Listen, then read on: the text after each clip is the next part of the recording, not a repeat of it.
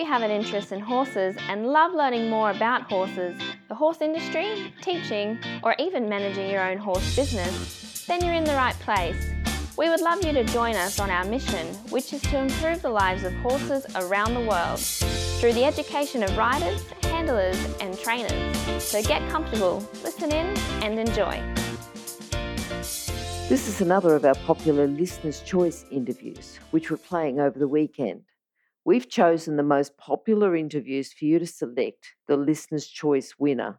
If you're not sure how the Listener's Choice competition works, have a look at horsechats.com slash choice for the rules and the leaderboard.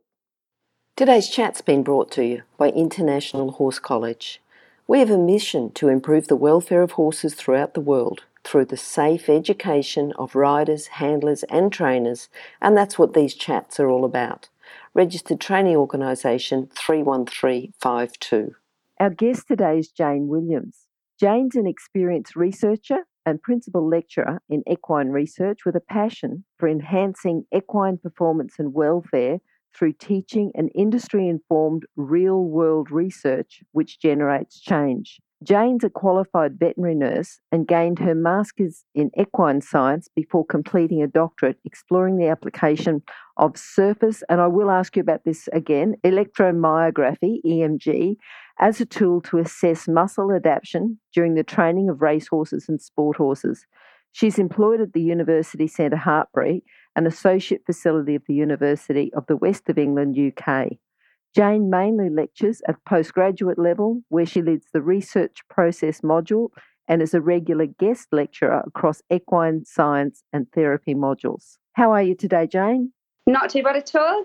Good. Thank good. you. Jane, we've got a lot more information here about you, and I'm sure people would love to read a bit more.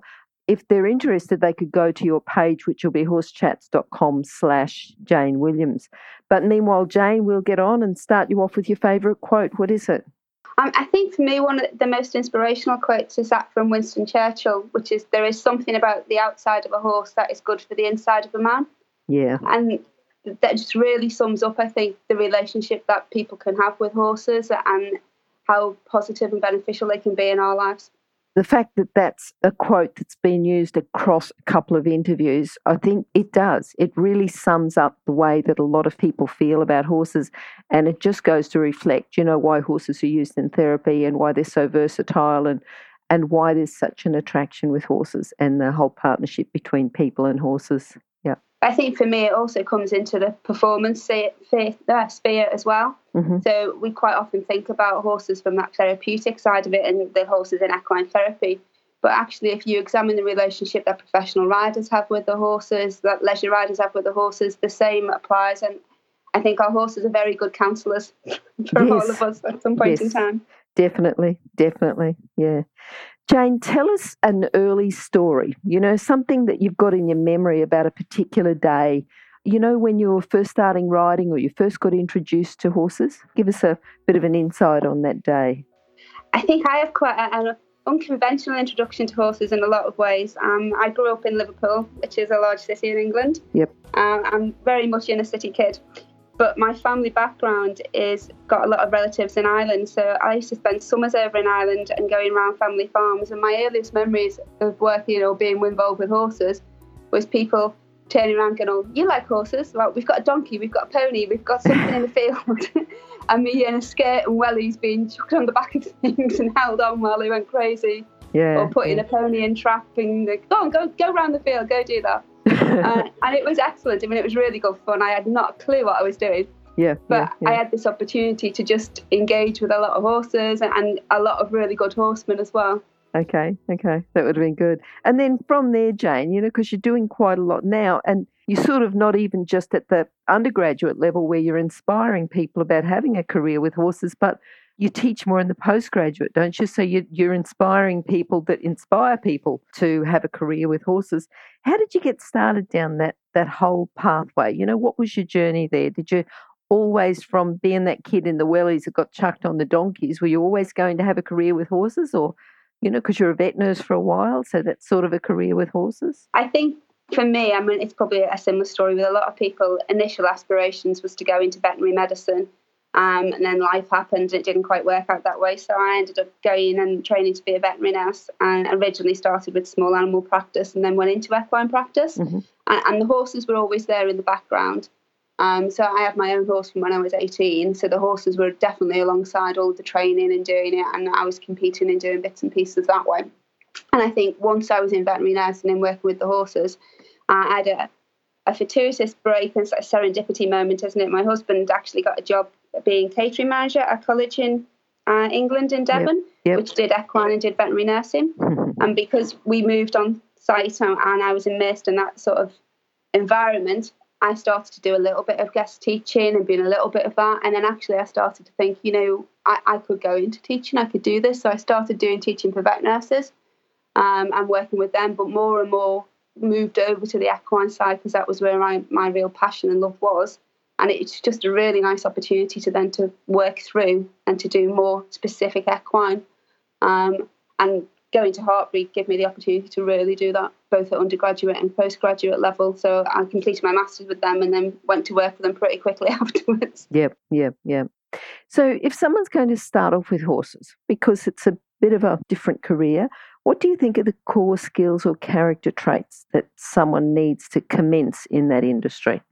And I think for me, you've got to have a passion. And passion is an overused word a lot of the time, but you've got to want to work with them. It is a bit of a vocation to some extent. I mean, there is careers where you can diversify and maybe you're not doing the hands-on quite so much, but at some point, most of the people I know who've worked or are working with horses have done that sort of hard slog, the early mornings, the late nights. They're working with the horses for the love of working with them.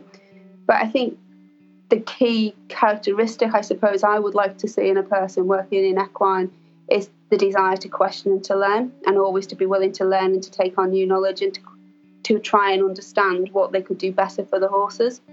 Uh, and alongside that, maybe to have a little bit of mental toughness and resilience because this industry does tend to throw um, adversity at you at most unexpected times sometimes, and you need to be able to learn from that, work with it, and move forwards in a positive way. Otherwise, I think it's a career which maybe isn't for everybody. Okay, okay. I like the way that, you know, the desire to question and to learn and about how the horse industry is evolving. You know, the horses themselves aren't evolving, but we're understanding them more, aren't we? You know, there's a lot more understanding within equine science about horses.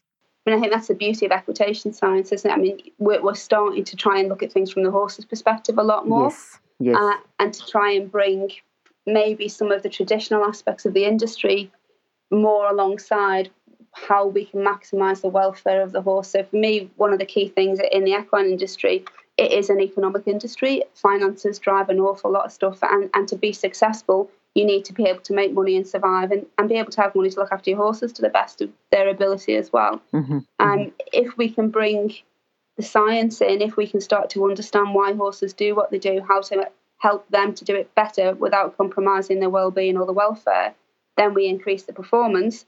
Then everybody's happy. And yeah. most of the people I've ever come across in the horse industry, 99% want the best for the horses.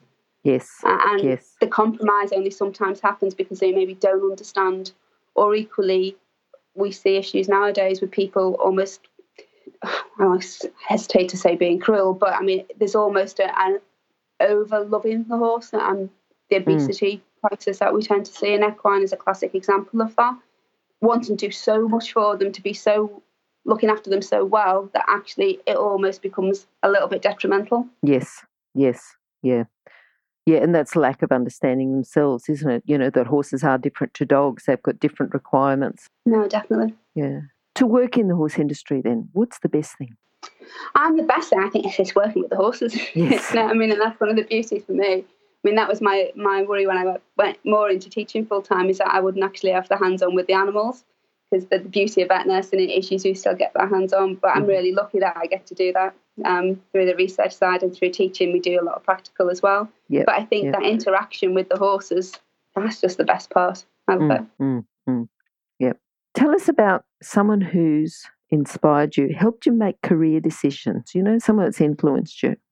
Um, for me, one, one of the key influences in terms of where I've ended up coming in, in a career is Dr. Hayley Randle. Yes. Um, I first got to meet Hayley when she, well, when I started teaching at Bicton in my first role. She was a, partner link for the University of Plymouth at the time to Bicton College where I was working, and we hit it off straight away. But I mean, she's such a lovely person and, and, and so inspirational. And when other people maybe weren't laughing at what I was thinking about, but were questioning, going, why would you want to know that? And why would you do that? Hayley was always there and was like, oh, no, that's a really cool idea. Go for it. Why don't we do this? Why don't we do that? Mm-hmm, and mm-hmm. I really don't think I'd be where I was today without the push and, and the support. I mean, she really gave me the courage to be able to explore and to go where I wanted to.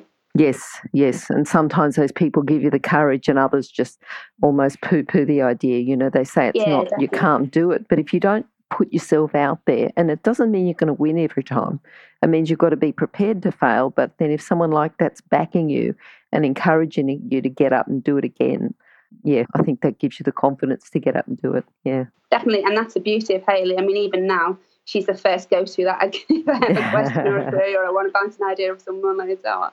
Yeah. Hi, H, can you help? what can you do for this?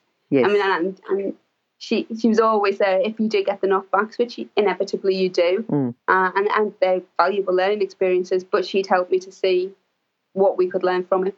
Yes, so the knockbacks can be learned just as much from the knockbacks as what you can from the successes. Yeah, yeah. And I think particularly when you go into research and, and you start publishing papers and doing all that side of things, people think, oh, oh there can almost be an aura. Well, you've published a paper, wow. And it's like, you know, that whole review process, all of this, it's, it's just as bad as being a student and putting assignments in and getting feedback and doing all that stuff. Yeah, and to have yeah. someone there who can take you through that is, is really cool. Yeah, yeah, yeah. Is there anyone else you'd like to mention, or is there a horse that you'd like to talk about that may have influenced you, helped you in your career? Um, I think there's another person who's been quite influential, particularly since I started at Hartpury. I met Dr. David Marlin, mm-hmm. um, and he was our associate dean for research at the time I first started. And a lot of the work within the performance horses and starting to question some of the application of science into performance has really sort of grown and evolved through conversations and again them sort of opportunities to bounce ideas off Dave yep. and to, yep. to really sort of see where that's coming from. So I think both him and Hayley in terms of career and research mentors are definitely there. In terms of horses, um, I suppose my horse of a lifetime up to this point in time is one called Phoebe. I had her was a Cleveland Bay Cross Thoroughbred mare. I had her from when she was two and a half. Did you? yeah. I can honestly say she had some of the best times with her, and I probably had some of the most frustrating times in terms of horses with her as well. But I learned so much because she was tricky at times uh, and to try and sort of to sit and to break down and to understand what was going on. Um, she also had some issues um, when she was four year old. She ended up getting a pulled muscle, but we went through like six months of investigations with vets and everything else. And, a lot of that was around the time I was starting to think about the research and where I would go. Mm-hmm. And it started to make me really question about the evidence and how things started to fit together. And I'm very much a believer in looking at the whole horse. So when we are looking at performance, to take that very holistic perspective, um, I talk with the students about it a lot. If you look at horses where they have lameness in the distal limb, or you've got a foot problem or something, inevitably, if you think about the foot in the distal limb, it's connected up to the muscles at the top. The muscles then go to the back, and the hind limb and the forelimb are quite often involved, and it just grows from there. And she was probably the inspiration for me to start really questioning and thinking about okay, how is everything really coming together? Yep, yep, yep. Stop. I need to interrupt this chat for a hot off the press notification. That is, that the latest version of the book, 101 Careers in the Horse Industry, is now available, and the best news is that it's a free download. So if you work in the horse industry, if you have a plan to work in the horse industry and have a career in the horse industry, or if you know someone who plans to have a career in this fabulous industry, then this is an essential book for you to read now and then keep as a reference as you progress through your career. With over 100 jobs to choose from, you'll probably find at least one that you'd happily do without being paid. So simply go to internationalhorsecollege.com, scroll down to the bottom of the page, and click on the 101 Careers in the Horse Industry button to receive your free career book. Imagine, maybe one day you could be a guest on Horse Chats. Thinking about, you know, your proudest moment within the horse industry, what do you think that would be? Um, it's a difficult one that one because I mean I suppose for me because of uh, the research that I, I, do do it was probably presenting at the first research conference and taking some of that out. Okay. And knowing um, that I went to the International Society for Equitation Science conference was one of the first ones I presented at, Mhm. and having industry there at the same time as having academics, and knowing that we were taking stuff to industry and Yep. being able to showcase what we were doing. I mean, I, that was probably one of the best moments in terms of where I was going. Outside of that, it, it's working with individuals because I also do a bit of work with riders um, and with coaches, and it's the silly little things getting somebody just to understand a, a principle and to say, well, you know, is your horse really fit? We could test this. We can look at this, and then they get it. And I think that that one to one relationship can be really rewarding as well. Thinking about just the really broad areas of equine health, welfare, performance, career, longevity, the differences that you're seeing within equitation science or science between thoroughbreds, racehorses, and performance horses. Are there big differences or are they moving alongside each other? Tell us a little bit about that. And again, it's interesting, isn't it? I mean, traditionally, if you if you look at the thoroughbred, uh, and because they're so involved with racing, Mm. then the, the first thing to come to mind is the wastage involved in the racing industry. However, I think what we're seeing now with retraining of racehorses is really giving a lot of them horses a lot of opportunities to go on and to extend their careers. Yes. And in terms of the performance and the longevity, I think that they have slightly different issues in terms of some of the health issues that they can have and, and some of the lamenesses, etc. But the work that we're doing and, and where we're going as an industry, it's actually benefiting both the warm blood of sports horse and the thoroughbred. And I think the longevity is increasing in both of them. Um, racing is becoming so much more focused on welfare as a key strategic goal, as is sport horses. Um, and in the UK at the moment, there's a huge amount of work going on with racing, trying to communicate what the industry is doing to the general public and to showcase where they're going. And there's so much research funded by them. I mean, I, I think that we're, we're making big strides now because we are starting to understand, and technology is playing a big part in that. Yes. It's ideal. what We can really start to measure and we can start to build up data sets to see, well, where's the patterns, where are the trends, what are we starting to look for? Mhm. Um, but I suppose coming back to sort of the differences between them, the differences that we would see with the thoroughbreds tend to be, I think, traditionally related to the fact that they maybe went to professional horsemen after a career in racing, or they were bred specifically to say, something like eventing. Yep. But what we see now, as I said, with this retraining schemes, is that they're becoming slightly more accessible, Okay. uh, and therefore they're getting that longer career Yes. because they're having the, the time and effort put in, and people are seeing the benefit of them as a breed. I- I'm a big thoroughbred fan, so I'm slightly biased. Um, a lot of horses I've had have been thoroughbreds, and I, I've done quite Okay. a lot of reschooling of them out of racing. Yeah, I think they're, yeah. they're an amazing horse. You just need to, again, realise that it's the same old thing, isn't it? A horse is an individual. If you treat everything as an individual and you work with it, then you can get the best out of them. Yes, yes, yeah. Thinking about um, the older horsemen, you know, and you start to say, well, we've done this research and we've got this technology, and you know, science has proven this, and so you know, science has proven that.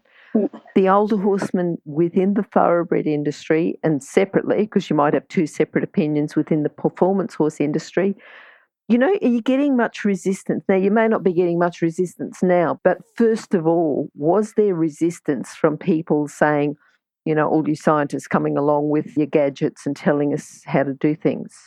I think there's an element of that within both of the industries, to be Mhm. fair.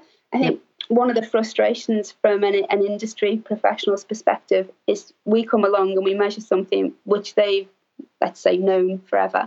Um, and we say, oh, yes, this actually happens. Uh, and we've got the data and we've got the kit which can show you now it really actually happens. And they're like, and so? we knew it did that. Yes. And this is good practice. And I can see that frustration. But the opposite side of me as a scientist goes, but we really need the evidence that it does that Mm, mm. because we also have other bits and pieces that we test and we don't see what we think happens happens. So it, it, it's a funny balance, isn't it? I mean, I can understand completely that we're often looking at very small parts of performance which traditional trainers, people who've got years and years of horse experience, would be, well, why are you looking at that? There can also be a frustration that we found with industry that sometimes the science doesn't look at what they maybe would like us to look at, or we sometimes design experiments where there, but that isn't what would happen in the real world. So the classic one that uh, I've chatted to people about is we do a jumping study and we do some sort of jumping looking at sport horses. And for some reason, because of it, quite often these things are done in universities and colleges, and there's lots of students there with their own horses. So we use what we have in front of us to be able to test this. Uh, and because it's that sort of population of horses and riders, they might have general purpose saddles and they might not be jumping at the same height. And we do some sort of jumping study, and then people go, I'm going in industry. But a rider would wear a jumping saddle, and you yep. haven't jumped these horses in jumping saddles. And actually, we wouldn't really think the horses were really jumping unless it was over a metre. And you've done two foot six, two foot nine fences with the 90 centre.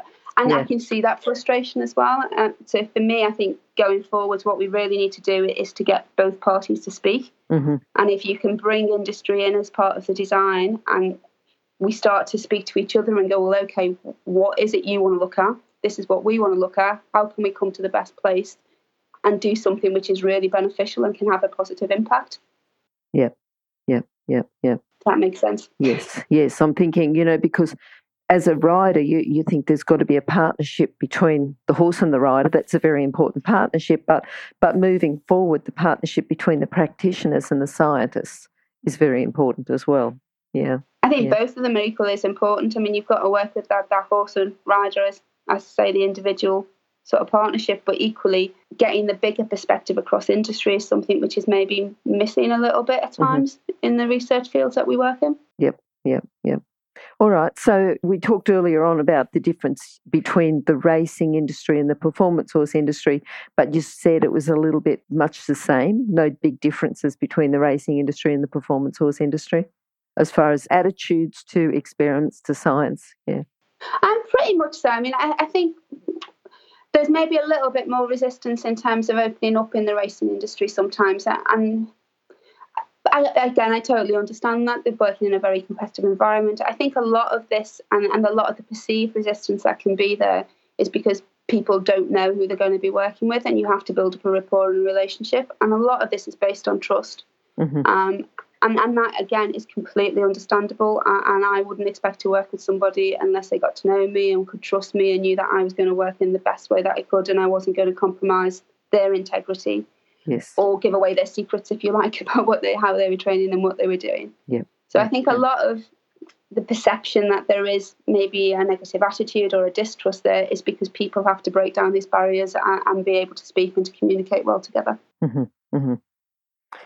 All right, then. Is there something else that you see, uh, you know, any sort of common faults moving forward that need to be addressed within the horse industry that you see? You know, I'm sure you'll find many, but but anything in particular you'd like to talk about? Anything that you're looking forward to doing some research on as well? I think one of the, the key areas which I'm quite keen to look at is how well we prepare our horses for what we expect of them, uh, and probably from quite a competitive angle. Um, but equally, it could be applied to the leisure rider and what they expect to do with. Are we talking physically or mentally? Um, yeah. bit of both, to be fair. I mean, okay. I, I'm quite interested in the fitness and the physical side of things, but I think if we're looking at this concept of so we have things like the FEI saying we have the happy athlete and we want our horses to have positive well-being. If, if we look at well-being, then that's physical health. It's being fit enough to be able to do something. It's having a positive mental status at the same time.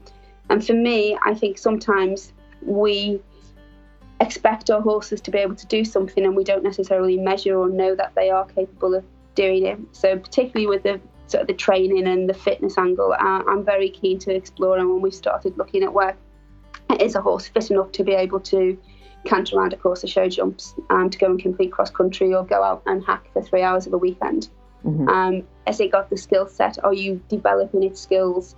If you're a human athlete, you would look at that you were fit enough to be able to physically complete the challenge without being fatigued or getting injured. You would have to develop your skills to be able to undertake the motor skills or the tasks that you're expected to do within that as well. And we would hope that by doing both of them and managing it correctly, that you would also then have longevity and be able to have a, a decent length of career at the same time. And I think that for me is something that we've started to look at with horses, um, and it links a lot to the heart rate work that we do.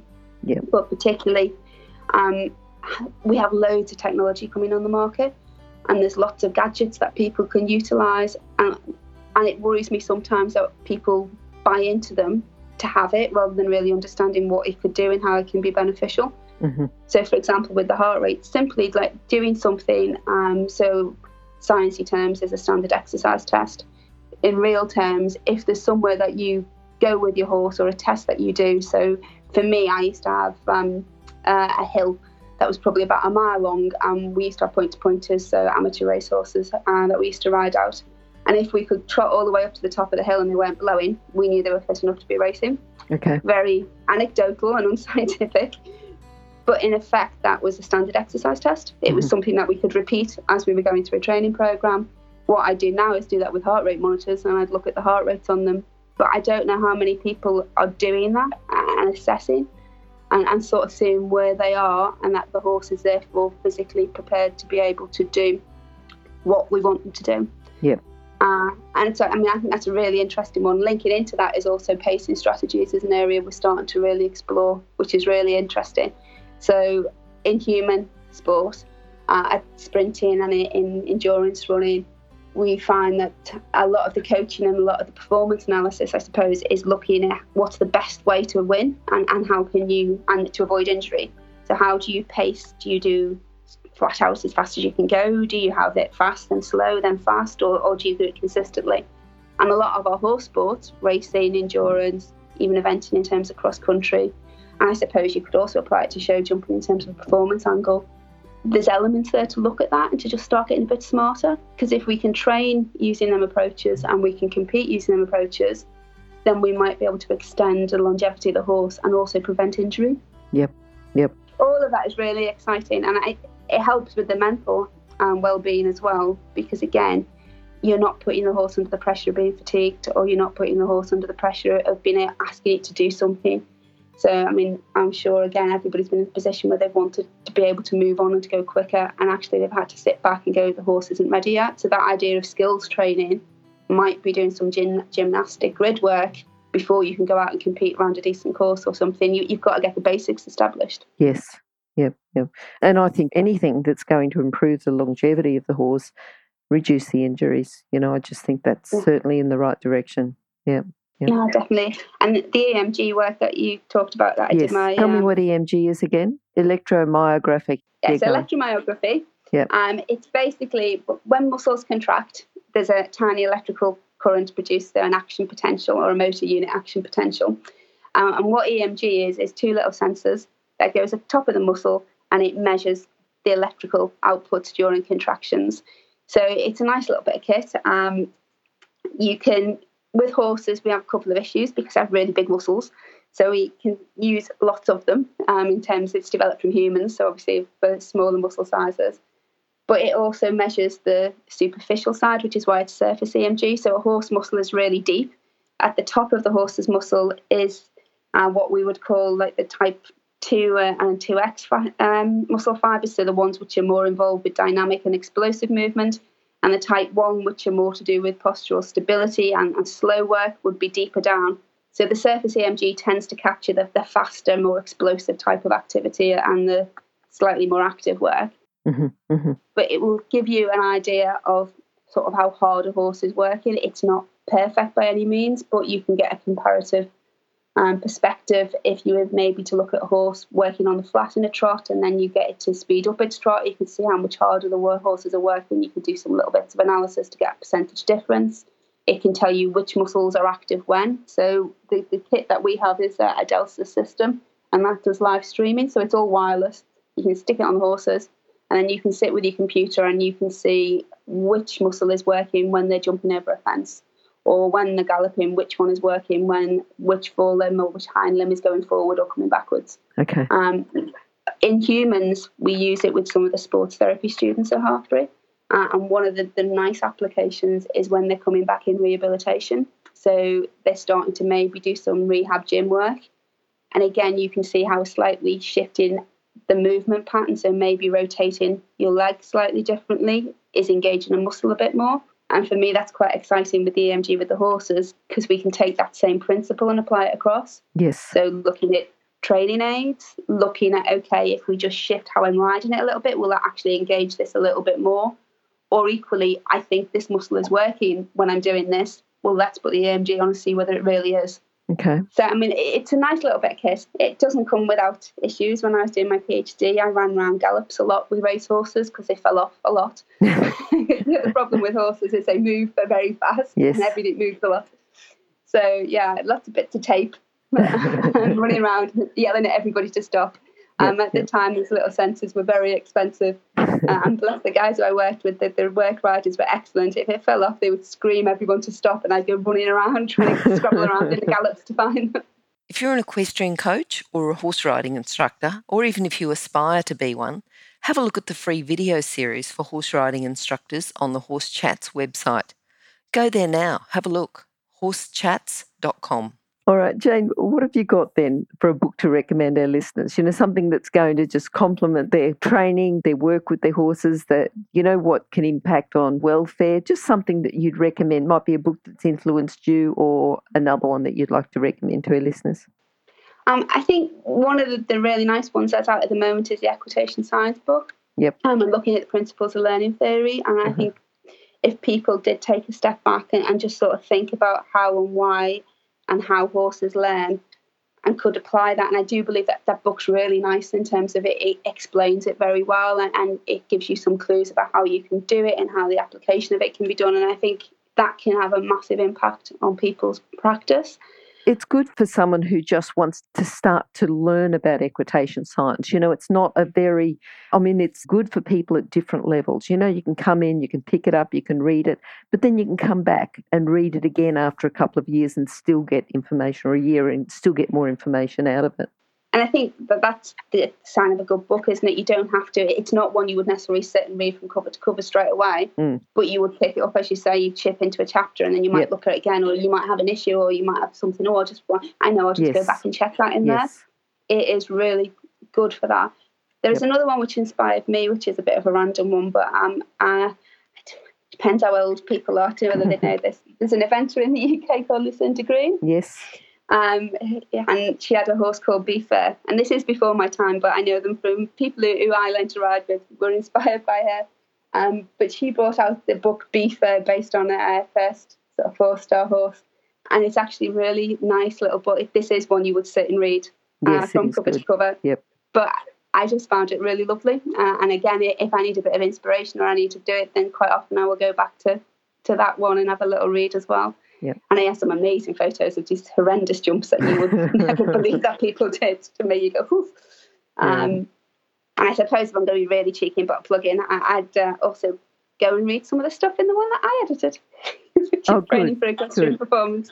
Yep, yep, yep. And we'll get those details off you and you can give us those details and we'll put them on your page, which will be horsechats.com slash Jane Williams. All right. I'd like to thank you very much for your time. Now, how can people contact you before we go?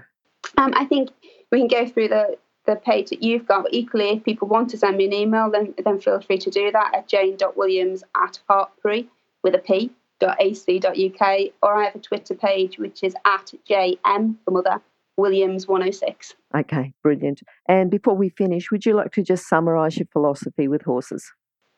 Yeah, I, think for me, it does go back to that why. And for me, it, you have to think about what's the why behind what I'm doing. Why am I doing this? Um, am I doing this for the right purpose for the horse? And that's led into the philosophy that I've got is about let's do the evidence base. Let's get a real application of theory into practice to understand why I'm doing it. And I should be able to justify why I'm doing something. Okay. Yep. I'm just writing something down there. Um, you, you've put in a few, you know, inspiring things that I just like to write down and, and write notes. And, you know, you always write notes to just keep it in your memory that little bit longer. I think it's good. Yeah. Thank All you. right. That's really kind. Yeah. Thanks very much for coming today, Jane. And hopefully we'll talk to you again very soon. Yeah, no, it's been really interesting, and thank you very much for chatting to me. Okay. Bye bye. Bye. If you've enjoyed this chat, then please comment, rate, and subscribe. If you'd like any changes or recommendations for guests, then please contact us through horsechats.com. And while you're online, have a look at the government accredited courses at internationalhorsecollege.com. Registered Training Organisation 31352. Remember that our comments and instructions are general in nature and do not take into consideration your individual horses, or your individual ability and circumstances. If you enjoyed this podcast, then please leave your comment below